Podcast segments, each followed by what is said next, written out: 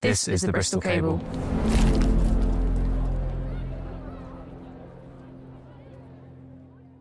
Acorn is a union made up of members of the community. To say that Acorn is irrelevant, it is literally saying that the community is irrelevant. And I don't think that is the kind of message the Mayor of Bristol should be putting across. I'm Neil Maggs, and this is Bristol Unpacked, speaking to fascinating Bristolians on topics where others may fear to tread brought to you by the city's community owned media, the Bristol Cable. I wanted to ask the mayor a question. That's it. Okay? You guys have all around here circling me, making me look horrendous when I just wanted to ask the mayor while he enjoys his food while people are displaced and have nowhere to go. In the last few months, Wesley Bear has been at the heart of actions by Acorn, the community union for standing up for tenants' rights, which originated in Bristol almost a decade ago. So you've just heard an altercation between him He's Acorn's community officer and security guards at the Holiday Inn in Bristol city centre, where residents of Barton House who were evacuated from the tower in November have been temporarily housed. The recording captures Wesley trying to speak to Bristol's Mayor Marvin Rees during an incident that he claims ended with him being assaulted by security staff. And it's the latest episode in a downward spiral in relations between the Mayor and the Council more widely and Acorn activists.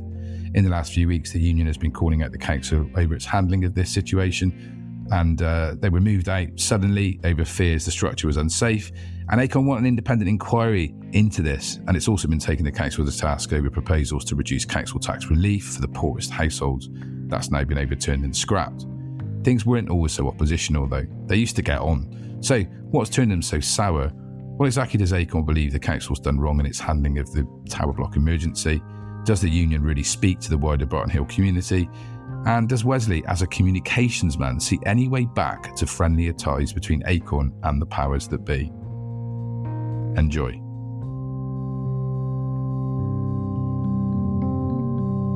Hey Wesley, how you doing, mate? Yeah, I'm good, really good. How are you? I'm well. So, God, we've got so many things we can talk about. So, you're the, you're the official comms officer for Acorn. Is that nationally or is that just in Bristol? No, that's just Bristol. So I was elected by Acorn Bristol members to the Bristol Communications Officer. So yeah, we do have separate national comms, but not there yet. And uh, Acorn is a membership organisation that kind of started off representing renters that had complaints in uh, accommodation, particularly sort of against slum landlords. Mm-hmm. It's started in Bristol and it's grown to how many cities now in the UK? Oh, well, I think. Well, now you're testing me, aren't you? Can I say loads? yeah, yeah, I think I've been told that it's about twenty-five. I think twenty-five to thirty. I might or branches rather than cities, maybe. Yeah, yeah, because we've got a couple of we've got Acorn Bristol, which is like the main branch, but then we have like the separate Hillfields branch, um, which are quite big as well. So yeah, we have like little district groups as well as the overall city group. Okay, how long have you been involved? I've, I'm relatively recently involved with Acorn, actually. So I joined Acorn in the summer after um, a family member of mine was going to be evicted, no fault eviction, and, and um, he was a member of Acorn. I saw like the eviction resistance with my own eyes and saw like literally the power of the people, and I couldn't help but get involved. And um, obviously, yeah, only a few short months down the line, I'm an elected committee member. So I've thrown myself into it. I mean, I love it. It's nice to be able to stand up for people who might not necessarily be able to stand up for themselves. And we'll go on to talking about your kind of well, quite infamous recent incident after the Barton House fiasco of being thrown out of the Holiday Inn. But also, mm-hmm. your face was also familiar. I was like, who's that? I recognise him because you were one of the people that were stormed City Hall, weren't you? And stood I up was indeed shouting at the mayor, and your face was put on was went a bit viral on Twitter with a split screen to the the face of Mayor Marvin Rees and Kevin Slocombe, the head of his office, looking really pissed off at this proceedings. It was a classic photo. Yeah, it was. Um, yeah, it, uh, it is um, quite a good one. That I mean, his face. The the picture obviously captures his face, but it doesn't really do it justice. I was there both times. We went into City Hall to disrupt it, and yeah, he wasn't happy at being called out. And uh, I think that was because there, there were some other members of the public who were there by invite, I believe, who were waiting to have their say. And when they heard like what we were mentioning, it was real funny to hear catcalls from the rest of the public gallery just saying, listen to them, Marvin, listen to them. What were you in there for, just for people that don't know?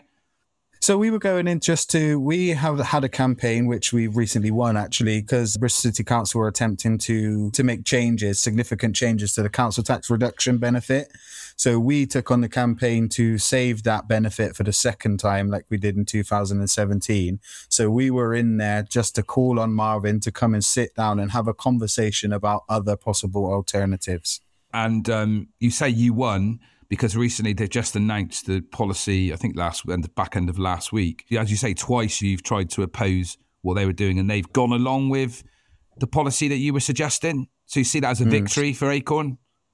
Absolutely, we see it as a victory. I mean, well, we don't know of anybody else who was putting any pressure on the council to keep this council tax benefit. The only pressure mm. was coming from Acorn. So we absolutely do believe that that decision, the U-turn decision, was a was a direct result of our campaign. Just like last time, it seemed for a very long time that we were getting nowhere. And then out of the blue, much like this time round, they made a statement saying that the benefit was going to stay. So we absolutely take it as a, a huge victory, yeah. And would you give credit to the council for changing their mind? Uh, I never give credit where you do things that you're supposed to do.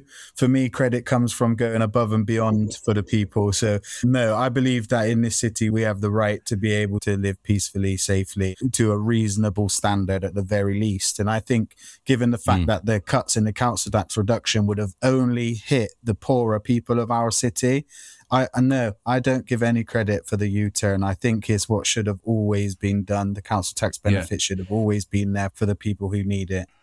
And do you find it hard to get your head around a Labour Party that it's in the word Labour, it's a unionised and still receives money, a lot of money from unions, which is there to represent the working man, the working woman, would mm. even consider doing that? Do you find that a slightly odd stance? Yeah, I mean, it is odd. I, I didn't really understand it when the consultation first came out or the first broke that the council tax benefit could potentially be going. Because you're right, it doesn't really seem like like a Labour policy. So it was a bit of a shock. But as I said, we did what we could and we managed to save it a second time. So I guess it's all, all all's good that ends okay, right? Sure, sure. And and I said about the face of, of the mayor that looks mightily annoyed at what he would see as this sort of rude interjection. I think he called it, he compared it to storming Capitol Hill. What did you yeah, think about yeah. it? What did you think about it when he said that? Well, I just, I just think it's silly. I mean, you know, we, it's not like we're a bunch of radicals at Acorn, you know, we're a community union made up of members from the community. And Marvin often tries to separate Acorn from the community without realizing or accepting even that we are the community. So when he turns around and tries to insinuate that we aren't do-gooders for the want of a, of a better word it's just i find it utterly ridiculous because he he's mm. so far out of touch with his community that he doesn't even understand that the community have come together through Acorn and voice concerns in the ways that we do. So I think he probably would have seen and where you're interesting to talk to as well and and you know you're you're from Bristol yourself? I am Bristol born and Bristol bred, yeah, grew up around Stokes Croft. And what what's your um, ethnicity, Wesley? Uh, I'm mixed race, so my dad is Jamaican, my mum is white British. Yeah. And Shaban is somebody is a, a Somali guy that's that's been put forward to speak on Barton House stuff because he lives in Barton House. Yeah. He's, an Acorn member, which we'll talk about shortly. Because one of the, the yeah. reason I ask you that is because one of the criticisms of the, what the mayor would say about Acorn traditionally, and I know that's not a reflection of, of Nick Ballard, the founder, who is a working class guy, but he would have seen Acorn as a mm. sort of white middle class Marxist radical organisation. Is that mm. becoming hmm. harder mm. for him to maintain that stance now? Personally, I, I don't really understand how he could have had that stance in the first place. It seems ridiculous. But obviously, I'm a, an elected committee member. There are five members on the committee, three of them are not white. So it, it is. It just goes to show again, like I said just now, how far out of touch Marvin actually is with his city. Barton House, and yeah. the reason why we have such a big uh, kind of on the ground response at Barton House is because so many of them are members. Now, 95% of the community there is a Somali community. I haven't been a member of Acorn when um, Marvin has um, insinuated that Acorn are racist, which I have been told he has done. But I mm. think is absolutely bonkers. The charge was traditionally in the past was that Acorn were targeting landlords in Easton, particularly those from the South Asian, say British Pakistani community, some from the Caribbean community as well, Black British mm-hmm. communities, that those landlords were being targeted by Acorn and, and predominantly in that era, most of them would be white. And, and, mm-hmm. and the mm-hmm. mayor would see that as why are you targeting landlords in Easton? Why are you not going up to Clifton? It became a, a charge to hit Acorn with. And I spoke to, to Nick about this directly, how that sort mm. of race was being weaponized a little bit. When actually, a lot of the tenants that were being represented were also from minority communities and often new communities that had just come in into the city from Sudan, from Eritrea, from Somalia, mm-hmm. from from Iraq, from wherever, and it seemed to be that race was being weaponized to sort of push back and to accuse Acorn, I guess, to put them off their stride a bit. Yeah, potentially that's why. I mean, I always find it strange when people bring up race, especially if you're going to be the mayor of Bristol and you should expect to be under scrutiny from various different people. And when somebody actually calls out some of the stuff that you do that isn't correct, to then play a race card to a, a, particular organization that predominantly works in black and ethnic minority areas of Bristol. It's like clutching at straws, really. It's like a little kid who, who's done something naughty and been caught out, and they're just saying anything they possibly can to try to discredit the person. Do you think he uses it? in your own words, you said race card. Do you think he hides behind that to push back against any legitimate criticism? Yeah, absolutely. Yeah, do. He does okay. that in relation to Acorn. Is that that is me just speaking from what I've been told from other Acorn members in the past. He hasn't done it as far as I know, with this last particular campaign. But I think a lot of that might be well because my face has been out there a lot more in this campaign. In that picture, you mentioned I've got my hair out as well. Do you know what I mean? So there's no mistaking that I'm from a black and ethnic minority background. So I don't think yeah. he can turn around and, and use that this time around. No. So what would he use this time around? Well, he tries to. What was the last most recent thing he said? Apparently, we disrupted people going in to collect their belongings from Barton House, and mm. he's just labeling us as disruptors of the peace, I guess, now at the moment. Yeah, and he did also say, which is interesting, so slightly contradictory. So, yeah, disruptors of the peace are getting in the way of process, mm-hmm. uh, not representing residents or saying you're rep- uh, saying you're representing residents, but you're representing yourself, and all those things. And on BBC Points West, particularly on the Barton House issue, he said when he was asked, "Do you feel the council have handled this as well as you could have?" He answered, "I think we've tried to handle it as well as we could have." What do you say? No plan survives contact with the real world. He he's called Acorn irrelevant as well. Hmm. You're irrelevant to this. Why should I even talk to you? Why should he talk to you? Well, we have 40 members in uh, Barton House. I'm, I'm glad you bring that comment up, actually, yeah. because that's one of the comments, uh, one of the many comments I've read of Marvin's over the last few weeks that actually makes me laugh most of all. Um, to say that we're irrelevant is, is literally to say that the Barton House residents are irrelevant. You mentioned Shaban earlier on, who is an elected committee member of ACORN and a resident of Barton House. Does that make yeah. Shaban and Shaban's plight and what's happening at his home irrelevant? Absolutely not. And again, I draw mm. back to a point I made just now. Acorn is a union made up of members of the community to say that Acorn is irrelevant, it is literally saying that the community is irrelevant. And I don't think that is the kind of message the mayor of Bristol should be putting across, especially in a time when these residents, I mean, think of the children not knowing about what's going on and not knowing where they're going to be at Christmas and to backhandedly call all of that irrelevant, it's wrong.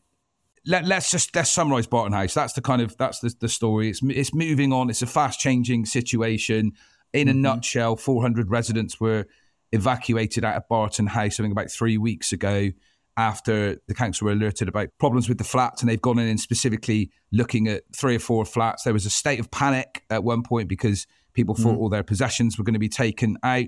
People have been temporarily rehoused into various accommodation, including the Holiday Inn. and that is where you know, you went along to the Holiday Inn Mm-hmm. and you were forced out. I don't know whatever language you want to use, but you tried to have a conversation with the mayor, didn't you? How, how did that I go? did. Uh, well, it was one sided. Um, I tried to speak to him twice on this evening. So he was stood up eating some food. Uh, I asked him if he wanted to speak to me. And uh, his response to me, I think, was, um, I'm only going to speak to people who are relevant. Uh, and then he walked away. um, it was at that point when his security surrounded me. Oh, I say his security. There was one uh, individual who I identified as his personal security, and the rest were, I believe, hotel security paid for by the council's expense. I was then invited to Marvin's sit down. Goons, is that right? Was that you guys that called them that? Is that right? Well, it, it, it wasn't me, but some somebody certainly did. Yeah, believe. But yeah, But they were Holiday. Inn security, not the council security, correct? As far as I am aware personally, I believe them to be Holiday Inn security. We have found out since then, though, that they were paid for by the council, so they're additional security put on at the council's expense. But yeah, they weren't Marvin's individual security. Only one of them, I believe, was. But yeah, the security circled me. I had a councillor, I believe her name was Ellie King, who seemed to be really intent on pushing children towards me as she was telling me that I was scaring them, which I found really strange. I was then invited to sit down with Marvin by councillor Amal Ali. I then sat down with Marvin, tried to ask him the questions that, that the residents had raised and offer the demands that had been drawn up with Acorn and the residents. And all he did was every time I spoke, he counted up and was just like, You keep interrupting me, even though he was interrupting me. And then and then he walked away. And uh, yeah, that's when I tried to leave, but the security tried to keep me there. Security tried to keep you there. Yeah, it was a real strange were- scenario. So yeah, at, at first they never actually told me to leave once. They were just concerned that I was recording, and then when I was trying to leave, they basically wouldn't. They were trying to keep me in the premises. So I, Why? I've no idea. I've no idea. I, well, I think one of I know now after that they'd called the police, but I don't know what they called the police for. I assume because Oh, so they, were weren't trying to keep you there so the police would arrive. But, yeah, The they- police would I- arrive to arrest. Yeah. Yeah. I yeah, I only assume. I mean, at the time, I was just thinking there's like seven or eight blokes trying to keep me here. My instinct was I'm going, so Mm. I did. yeah. And you left and you were, would you, were you manhandled a bit? Would you say? Would that be fair? Yeah, well, yeah, I was actually punched and elbowed. you So were punched? Okay. Yeah. So I managed to get to. So the incident started in like, I don't know if you know this, but they don't allow the residents from Barton House to eat in the restaurant in the Holiday Inn. They put them in a conference room out the back, which is where Yeah. the incident started. And then there was me like power rugby moves out through the restaurant to try and get away. And then we got to the Yeah. lift and um, one of the security kind of grabbed me around my shirt and elbowed me as he grabbed me. I then pushed him off, and he didn't like that I pushed him. So he then threw a punch, hit me right in the chin. I fell into a hotel guest. And I think he realized what he did at that point because he just vanished. And, and I managed to get to the stairs and ran down the stairs and ran out and, and went to Sam, the head organizer for Acorn, and told him what happened. Are you going to press any charges? Absolutely, yeah. I'm speaking to a solicitor at the moment. I also got a telephone call from the police who are arranging a voluntary interview. They told me that they're treating me as the victim because they've seen the CCTV. So I'm just waiting for that voluntary interview date to come through. Wow. Yeah, so Didn't it's all. Okay. all kicking off, right? to play devil's advocate a bit, because obviously the council are not here to defend themselves. Hmm. Obviously, the mayor has returned from Rwanda, I think, at a conference, has come back as fast as he can, has gone straight to the Holiday Inn to talk to the residents. Hmm. I've seen the video of you. You- You are pressing him and pushing him to ask questions. He's, I think, he's eating food, Mm-hmm. engaging with other kind of residents. Would, would they say you were getting in the way a bit and being obstructive and stopping them from doing their job? Well, no, I don't think so. Just firstly, like Mar- Marvin Rees wasn't really interacting with people. I spoke to some of the residents, a group of ladies at a table who hadn't eaten, who were really offended that Marvin was there eating. And there were there were other videos where you can see residents approaching Marvin to speak, and he's just flicking on his phone.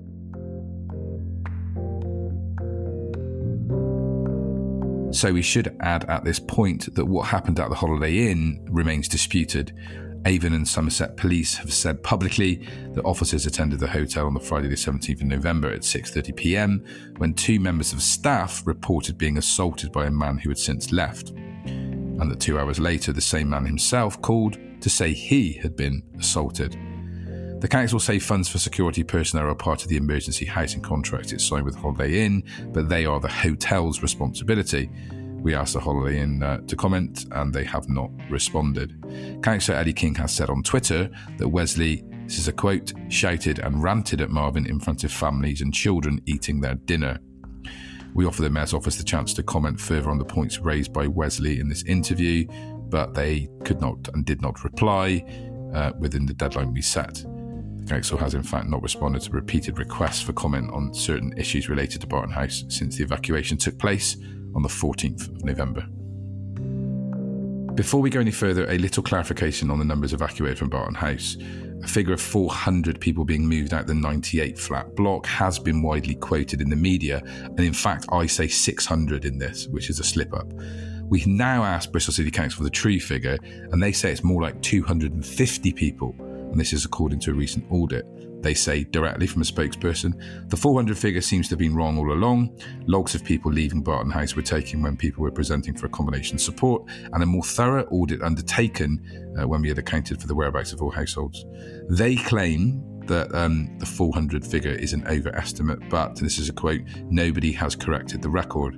Acorn themselves, however, have told the cable that they are aware of people who were living in Barton House at the time of the evacuation and who the council did not know about.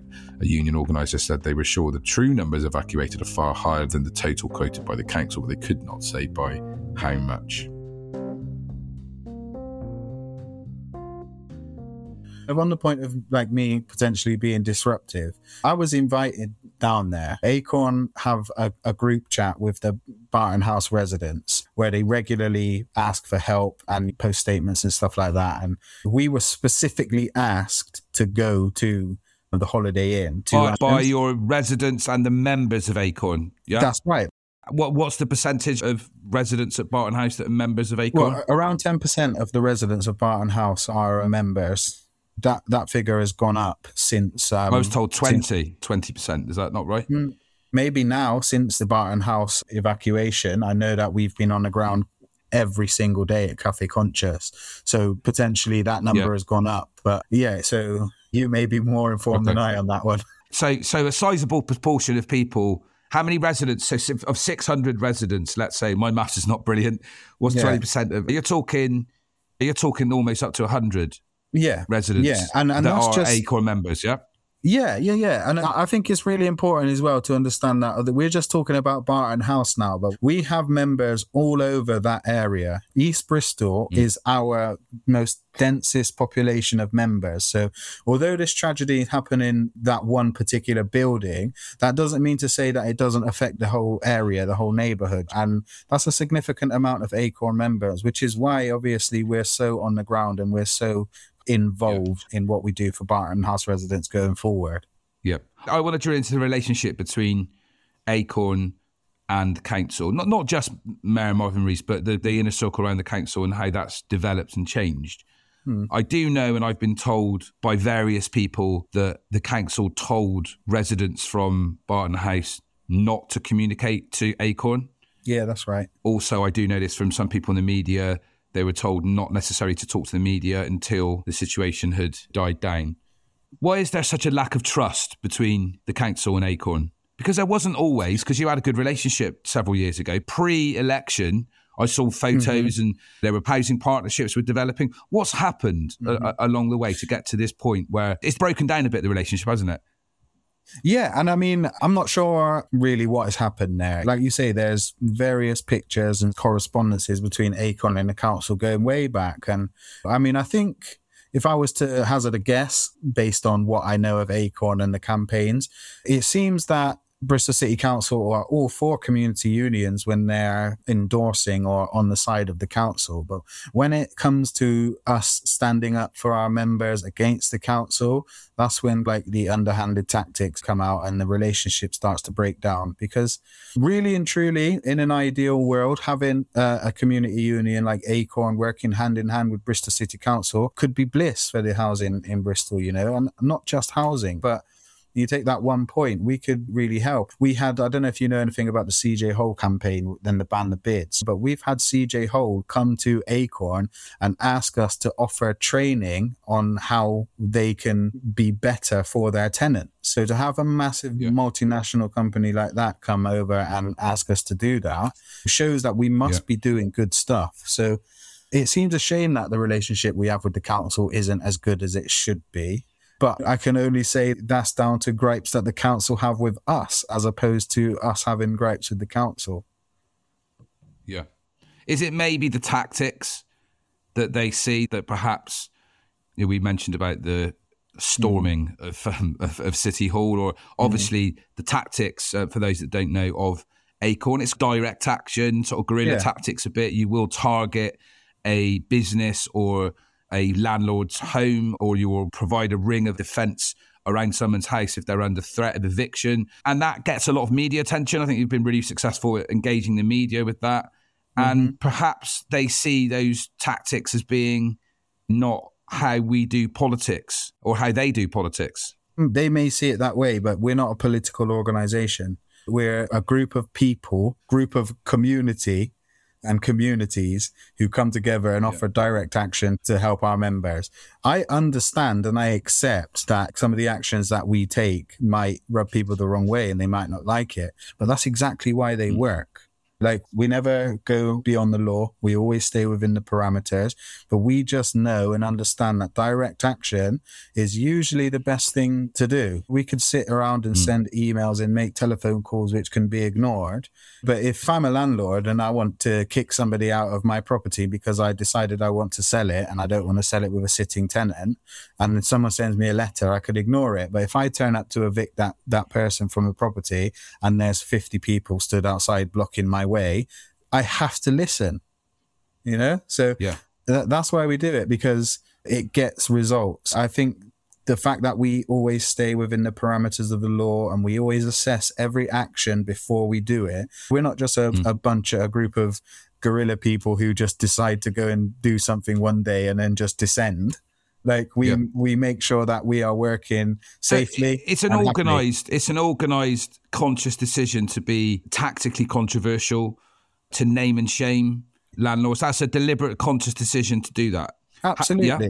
yeah, absolutely. Has there ever been a time when you felt maybe uh, you can't speak for everybody, even you personally felt like, oh, I don't know, we've gone a bit over the top here. Maybe this is a bit no. I don't know, this is a bit over the top. No? No, no, no, no. In my honest opinion, personally, and I often say this to some of the organizers in Acorn, I sometimes feel that we could be a little bit more, a little bit sooner. A bit, a bit more bolder. You'd yeah. like to see, would you? Yeah, yeah. like for example, yeah. we. Uh, let me just tell you a quick little story. We were going to do an action against a landlady who was um, evicting twenty-one of her tenants at the same time, right? it came to light that she had a homeless charity. So we were going to go and set up a soup kitchen and feed the homeless in our front garden. So mm. we're all up for doing bold things so long as they're within the parameters of the law. But I'm of the opinion yeah. that you need to make a statement when you're going to do an action like this. Mm. Much like the City yeah. Hall things when we stormed in City Hall and we knew that we were going to stand up individually yeah. and not let the meeting carry on. And it was pre planned. We were going to be heard. And that was the bottom line. This is the advert bit now. We've got a new campaign at the Bristol Cable. It's called Beyond the Bullshit. And it's basically putting up two fingers to the right wing media, millionaire owned newspapers. Don't buy into their whipping up of division and hatred. Become a member of Bristol's independent, community owned media, the Bristol Cable.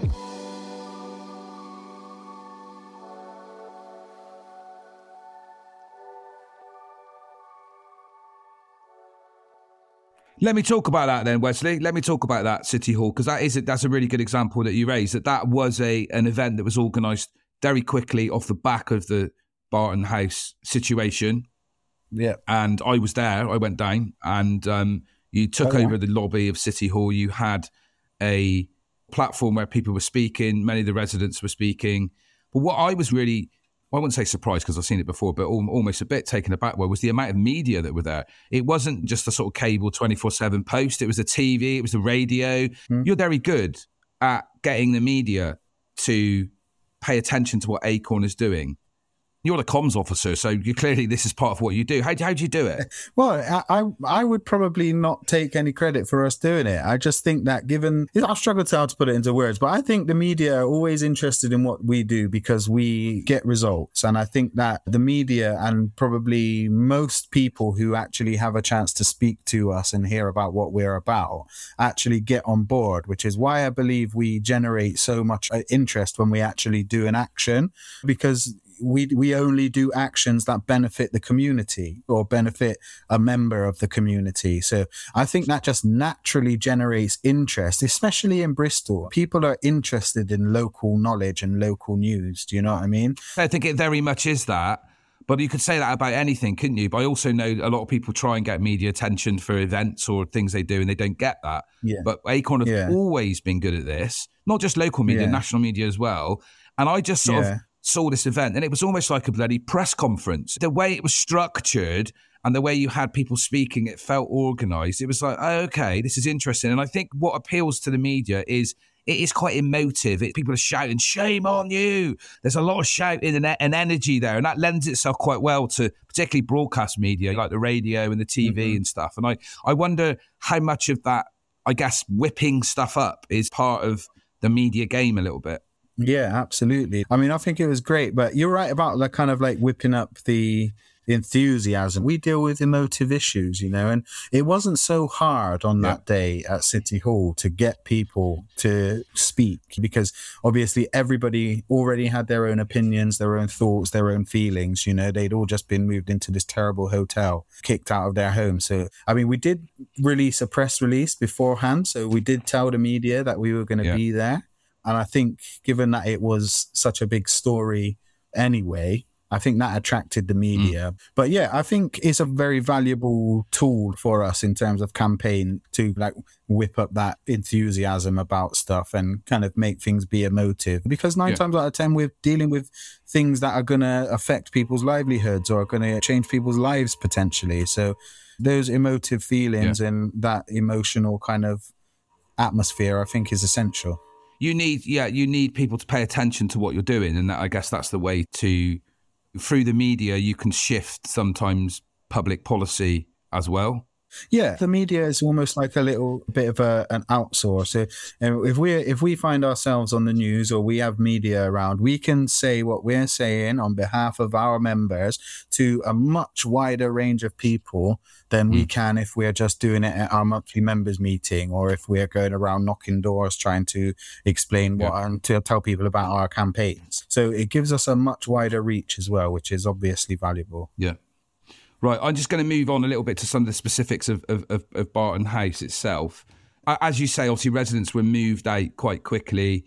I think this story is going to going to roll on and roll on. I know you've called as an organisation for a public inquiry into this, and that that may well at mm. some point be the case. What did the council not do mm. that they should have done at the point of evacuation? Well, I guess that totally depends on what the truth is in terms of how long they, they knew about the issues with Barton House. I mean, if I'm being honest as a human being, like if you suddenly find out that there are problems with a building, then you absolutely should get everybody out there as quickly as you can. And I understand that there can be little to no warning. But the stories we're hearing about, you know, they knew. Sorry, if they sorry to jump in. If they didn't do that, there was a fire in, in, in Bristol, wasn't there? In one of the one of the flats where somebody died. Obviously, you had Grenfell and stuff like that. They would be criticised yeah. for not doing that if they didn't. Yeah, yeah, join a house. So they would be criticised Yeah, absolutely. for not doing anything. Yeah, absolutely. There's loads of stuff that's come to light since the evacuation of Barton House. There was an article I saw on Bristol 24 7. So the uh, Barton House was evacuated in 1968 for structural integrity problems. So it would lead me to ask a question well, what happened then? Why wasn't it reinforced? And if it was, how was their stuff missed? But then you go back to Yeah. last year, we had a campaign, a safe, the towers campaign where and the fire safety campaign and the council released letters 14 months ago it was now saying that everything is fine so there have been opportunities over the past years where surveys and potentially these things could have been found out now so it leads you to think like either way for me the But council those are have all done stuff. wrong. Okay, but those are all things that, that have, have come to light since, haven't they? You know, there is this report commissioned seven years ago that they should have looked at some structural issues there. There is this whole thing around mm. large panel systems generally in in high risers. And there is this a thing around could this have been effectively communicated earlier? What knowledge did they know that mm. they haven't put out there? But in that mm-hmm. immediate aftermath, in that exact moment of when you decided to do this event at City Hall, what were people campaigning against? Well, people wanted to know what was happening. At that exact moment, there were no press releases or any releases from the council letting them know how long they were going to be out of their house, Right. what the council were going to do in terms to make it safer for them to go back or where they might potentially go. At that point, they were told to pack clothes for three to four days and leave. And that was it. So we were down there demanding answers. So this was fundamentally a communication problem. They weren't communicating efficiently and effectively enough. Absolutely, yeah. If at all. Obviously, um, given the council's position on Acorn, they're not going to be releasing things directly to us. But as I said, we have a significant amount of members in the building. And if any communication had come from the council, we would have seen it. Even the non members in the, the WhatsApp group that we have are asking Acorn members, Have you heard anything from the council? So nobody Okay. was told Yeah. anything. And so let me pick up on that a bit then. That I think, from my understanding, my knowledge is some of the residents actually found out through the media before they found out from the council. It came out through a journalist. I spoke to that journalist at this event and asked him the question, which is, and I know this as a journalist myself, it is quicker to get things out than mm-hmm. perhaps a council. Would you accept that just putting briefs, putting something out for the media, or just telling the residents that as a council they have a sort of duty to make sure they've got their facts correct, to check on the situation, to communicate perhaps to the fire brigade, perhaps to other authorities, to then set a press conference, to then come out. The, the very nature is that it is a there are more things to consider than just putting the trigger on something that they know about before they get to that point. Would you accept that? To a certain degree, yes. But I think the council's priority should always be the people, right? And um, they needed to weigh up how safe the building is and the fears and worries of, of the residents who lived there. Just to touch on a little point, a lady from um, City Hall, one of the residents, Anne, she made a point and she was on the news. She was like, look, if we were in there and a plane or there was a sudden impact and the building exploded and collapsed, we'd have no chance to get out. When if there was a fire in there, we'd have some chance to get out. So she'd been there 30 years, she said, and nothing had happened to the building. So she didn't believe that anything was going to happen then.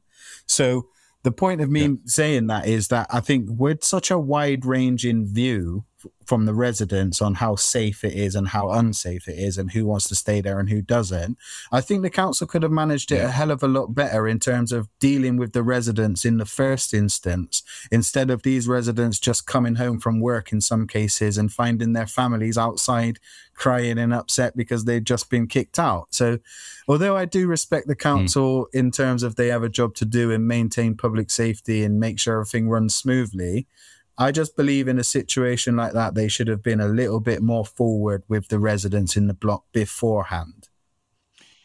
Perhaps they could have, if we both accept that there is a there's a process they have to get through. They got to go through some hoops that Acorn probably don't, and neither do my people, so to speak, in the media. If we accept hmm. that's true, one thing that I find slightly confusing is that, bearing in mind this was quite a fast moving, chaotic situation, could they have put out hmm. like some kind of holding statement just to say we're not quite clear at the moment what everything's happening. Bear with us. It's a difficult situation. We understand, etc., etc., etc. Just to sort of allay the fears a bit. That's the one thing I'm a bit confused about that they perhaps could have done, but didn't. They absolutely could have done that. It wouldn't have been hard to do that. After we'd, uh, well, not we'd spoke to the council, but after we'd highlighted to the council that there had been no communication, there is now a regular daily update texted to every single resident of Barton House who is signed up to that text messaging service. Now, Yeah. something like that got set up in less than 24 hours. So I agree that they could have done something like that at the very beginning, and then at least people would have known what was happening, you know, and they could have. It, I mean, because how do you explain to your child that they can't go home when you can't even tell them why they can't go home? Mm. So Yeah. some kind of line of communication, I believe, was essential from the council at the very beginning, but it just didn't come prompt enough. No. And how much of that do you think was because the mayor wasn't in the country? if he's not in the country and it did break as quickly as they're saying that it happened, that they found out, then I can't really lay all the blame at his feet because, you know, he was out the country. There's housing ministers or there's people in the council who could have helped. Well, Deb, I Um, think they were pushing forward on Radio 4 when they're pushing forward Kye, Kye Dudd, who's one of the leads in, in that area. Yeah. I think uh, Deputy Mayor Craig Cheney was on Yeah. ITV, possibly BBC, I can't remember. But oh, I think on the evening, you came across quite well, to be fair. I think from their perspective as politicians, obviously, I would imagine none of them really want this situation to happen. And it's probably quite new to some of them to deal with. Yeah, yeah, potentially. But if you're going to put yourself in a position of authority, in a local authority or a local council, then you should be adaptable enough to be able to deal with stuff like that to a reasonable standard at a moment's notice. I go back to what I said at the near beginning of the uh, interview. You know, like I never give credit when you do things that you're supposed to do or you're expected to do. I, I- I can't give these guys credit because they didn't do what they did fast enough and what they did do has been bare minimal. You only have to look at the food these residents from Barton House are eating to know that the mm. council was totally unprepared for this. Now, you know, like you say just now, there's a wide problem in Bristol with LPS tower blocks and there's various mm. issues with housing in Bristol. You would expect that the housing team in Bristol City Council would be so, so on point with what they're mm. doing because of the housing crisis and, and other issues. one of the key things in this, the key questions which will emerge, there's obviously the response in the moment, and you can debate how effective that was or that wasn't. And obviously, a lot of the residents and certainly Acorn, as you say, feel it wasn't good enough.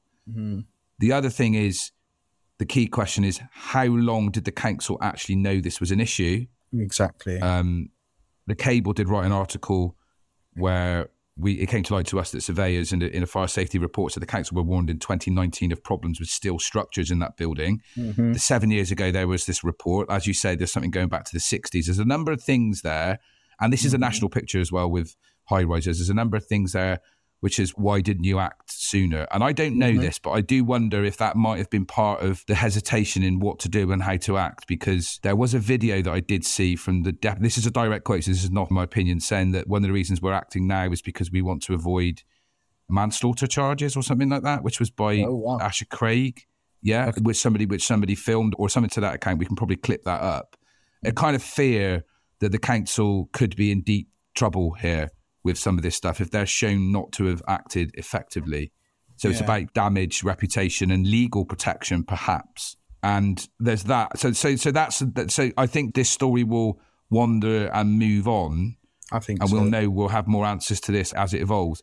But I also know that Acorn themselves are asking for specific demands for residents, and they include you want an independent investigation into what happened, correct? That's right. Yeah. You want residents to be rehoused on the same rent or less, and to have like a, I guess, a rest period for rent Yeah. over the next sort of month or two.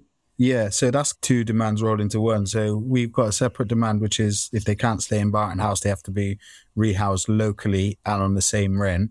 And then separately, we want November's rent to be reimbursed and then rent to be paused until this fiasco is sorted out. And compensation? Compensate, yeah, residents must be compensated for any costs incurred. And we, uh, and a significant point we think is some mental health support because this is obviously a significant issue and lots of people are going to need that, we think. So, Yeah. All those seem seem, from my perspective, quite reasonable demands. uh, yeah, How I is that so. being received by the council? We haven't heard a single syllable back. Okay. Like, Is that because of the relationship, perhaps?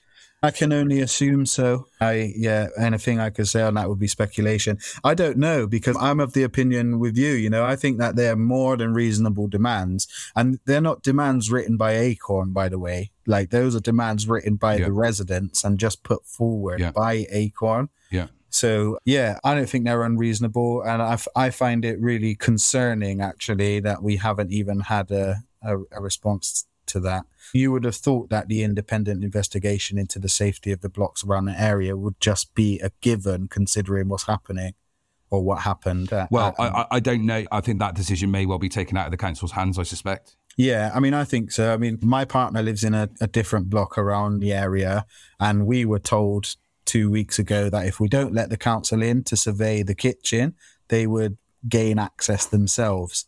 So, my Yeah. partner and I believe that the council are aware, or at the very least, believe that these issues might be in other blocks as well, and they're just not being transparent about it. But um, I guess we'll find out the answer to that in the future. So, what is the for you then uh, as this moves forward? As we speak now, there are still residents. I think it's going to be extended for those that are at the Holiday Inn and, and, and elsewhere. I guess your role being a sort of campaigning for your members that are residents to be treated well and have the right food and right accommodation, and there has been some issues around that as well. Yeah, uh, lots of residents are finding the food situation really difficult. I mean, I mentioned earlier, lots of the community uh, from Barton House are Somali or Arabic. So they require halal food. They have no way of knowing whether their food is halal. Even the food that, that can be eaten comes with bones and like it's just not suitable for children. So that's a real, real significant point. And um, I'm glad that you bring that up because one of the main things that Acorn are going to be trying to do in the near future is to try to look for the community to help feed them, help feed the residents instead of making them go through the hassle they have with the food at the hotel because lots of them are going back to their houses in Barton House to cook before they go back to the hotel Yeah. to sleep, which is obviously not mm-hmm. feasible, especially if the building is dangerous. So we're gonna look, Yeah. we're gonna be looking into trying to get some local businesses to to cater for Barton House residents in the near future. But long term, we'll never obviously stop campaigning for our members at Barton House, and we'll always try to do our best for them where the council fails. So I guess all we can do is just make sure that we're still around and on the ground and involved and able, mm. willing, and able to do things that are asked of us. And the final thing is to address those criticisms and just to give an indication of the, the work you will continue to do. Aidan Harris, who's a who's a, connected to Bristol 24 7, tweeted it said, At some point, Acorn have to stop behaving like this in hmm. relation to Holiday Inn security. These guards are not Marvin's goons. It's childish politics. And to what end do they continue to whip up more anger? Councillor Ellie King, who you referred to earlier, says, replied to that saying, Thanks for bringing some balance, Aidan. The man lied to get past security, whose job is to protect the privacy of residents, then shouted and ranted at Marvin in front of families and children eating their dinner. Really upsetting. Is this, this is obviously an attempt to discredit what you do. How, how much validity and how much truth to that is there, and how would you respond? And is this going to affect any tactics that you use going forward? Are you going to be meek and mild and polite and knock on the door and stand outside and, and wait to be invited in? No, it's just not my nature. Um, you you you say you heard the video. I stand by what I said in the video. Like I personally and Acorn will always be there, standing up and speaking up for those who can't speak up for themselves. As for Councillor Ellie King, writing that that's libel. I didn't shout or swear, Oh, so okay. Yep. she probably shouldn't have said that. But going forward, you know, we we we are Acorn. We are the community. The community is us, and it doesn't matter how many councillors, how many mayors, how many people on Twitter who are former. Well, it doesn't. I won't go into that, but it doesn't matter who says Yeah. anything. We will never ever stop fighting for our community, ever So, you know, we're here to stay. So you're definitely not a bunch of radical political activists. No, we're not political. Bourgeois, Marxists, white middle class. uh, Yeah, rep- falsely representing residents, all that kind of stuff. No, Definitely it- not and it- true. not true in your case, of course. yeah, yeah. and it's crazy like uh, you know we we are the people and the people are us is and that's why i find it so funny that marvin and ellie king and other people try to separate acorn from the community. Like it really cracks me up because if it wasn't for the community we literally wouldn't be here. We are a, an organization of people from the community helping people from the community. Now i don't see in what world that it can ever be considered a bad thing. But that's got to be a strategy, surely. That's got to be the, the, the tactic, which is, as you say, to create daylight between who Acorn are and residents and to say that actually you aren't representative because if you are, then they have to engage with Acorn, surely. Yeah, it is a tactic to try and separate us because I mean, separated we're easy, easier to be defeated for want of a hmm. different phrase. But it, it really is funny because we, like I said, to say it again, I sound like a parrot. Like we are literally made up of the community. Like we are the community. From an outside perspective, without being trying to be too kumbaya about it all, really, you would have thought an organisation that's there to represent, as you say, communities, uh, in specifically in, de- in deprived areas, communities, and people that are uh, affected by issues to do with bad landlords and specific things around protecting rights and mm. protecting people and the safety is really something that a Labour administration should be supporting now. Absolutely. It- I would, you know, I would expect a Tory administration not to. Maybe Lib Dems could be mm-hmm. a bit flaky, but a Labour Party. It, and- the Greens seem to get on quite well with Acorn now, don't they? But More and more, really well. increasingly so.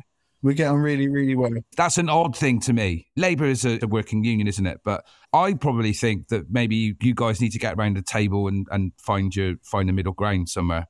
Well, I, absolutely. We've been calling for it. I call for it now. Marvin, if you're listening, man, come and sit with us. Let's have a conversation. It's all we ever want.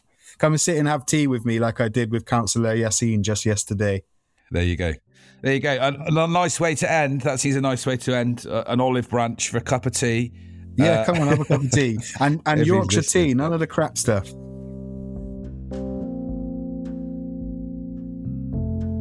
Big thanks to Wesley Bear, the communications officer of the Bristol branch of Acorn, for joining us on this episode of Bristol Unpacked. And we will be back next time with another great guest and a fantastic topic. I'm Neil Maggs. Big thanks to our production team from the Bristol Cable in collaboration with Ession Noise. Also, Blue Dot for our music.